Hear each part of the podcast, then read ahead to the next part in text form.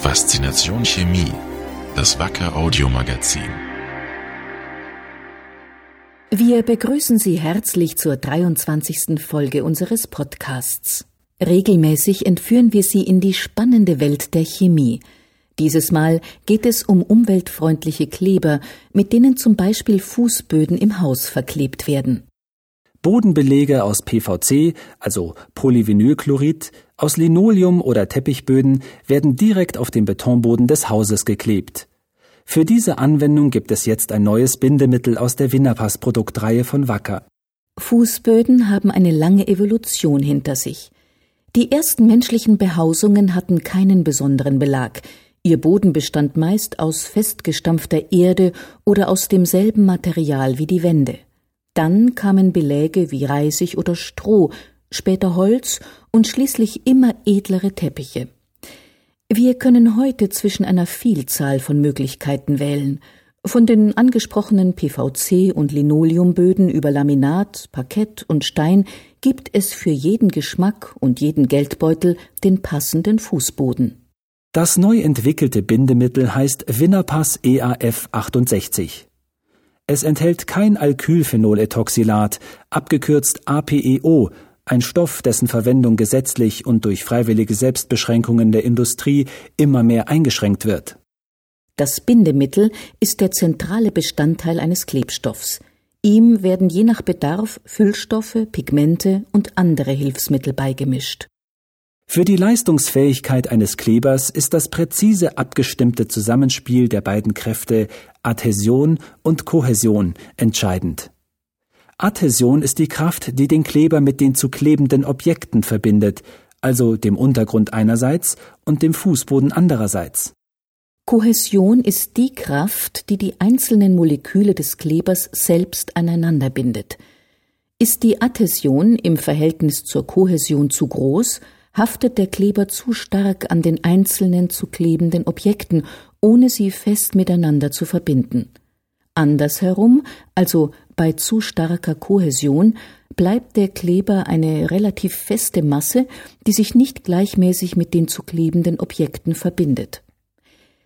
Die Moleküle des Klebstoffs müssen also einerseits gut aneinander haften und andererseits gut an den Dingen, die sie eigentlich festkleben sollen. Auch nachdem der verklebte Boden erfolgreich verlegt ist, muss sich der Kleber beweisen. Denn wie andere Materialien auch, dehnt sich der Fußboden bei höheren Temperaturen aus. Der Klebstoff muss also flexibel und dehnbar bleiben, damit er nicht spröde wird und sich der Bodenbelag nicht vom Untergrund löst. Eine weitere wichtige Eigenschaft für Klebstoffe ist die sogenannte Nassklebezeit. Die gibt an, wie lange der Fußboden noch auf dem Untergrund verlegt werden kann, nachdem der Kleber aufgebracht worden ist. Gerade bei Fußböden ist es wichtig, dass der verwendete Klebstoff und das darin enthaltene Bindemittel genau an die jeweiligen Oberflächen angepasst werden. Bei all diesen Leistungseigenschaften zu überzeugen, war nicht leicht für die neue Formulierung. Schließlich tritt sie in die Fußstapfen von Winnerpass EAF 60, das seit rund 30 Jahren als Standard für Dispersionen in Bodenbelagsklebstoffen gilt. Aber in den Labors hat sich die neue Formel im Test schnell bewiesen. Um die Hafteigenschaften zu messen, macht man im Labor mit dem Kleber folgendes. Man klebt zwei Testobjekte aneinander, lässt einen Teil der Fläche aber ungeklebt, sodass das verwendete Material dort lose absteht. Nach einer bestimmten Zeit hängt man ein Gewicht an das lose Stück. Je länger der Kleber dem Gewicht standhält, desto höher seine Qualität. Ein Kleber muss in erster Linie natürlich gut haften. Da Umweltaspekte in der Bauchemie zunehmend wichtiger werden, sollten Klebstoffe aber nicht nur leistungsfähig, sondern auch umweltfreundlich sein. Und auch diesen Spagat schafft das neue Winnerpass EAF 68. Das Polymer besteht ausschließlich aus den Monomeren Vinylacetat, Ethylen und Acrylsäureester. Zudem verzichtet die Formulierung auf Stoffe, die Alkylphenolethoxylat enthalten.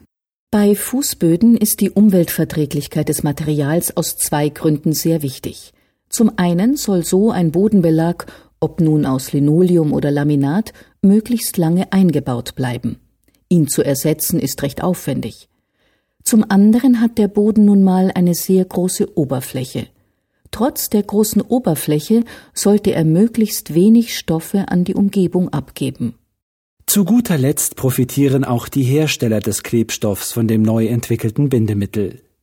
Die Bestandteile der Dispersion sind billiger als die von Alternativprodukten, die unter dem Zusatz von reinem Acrylat formuliert werden.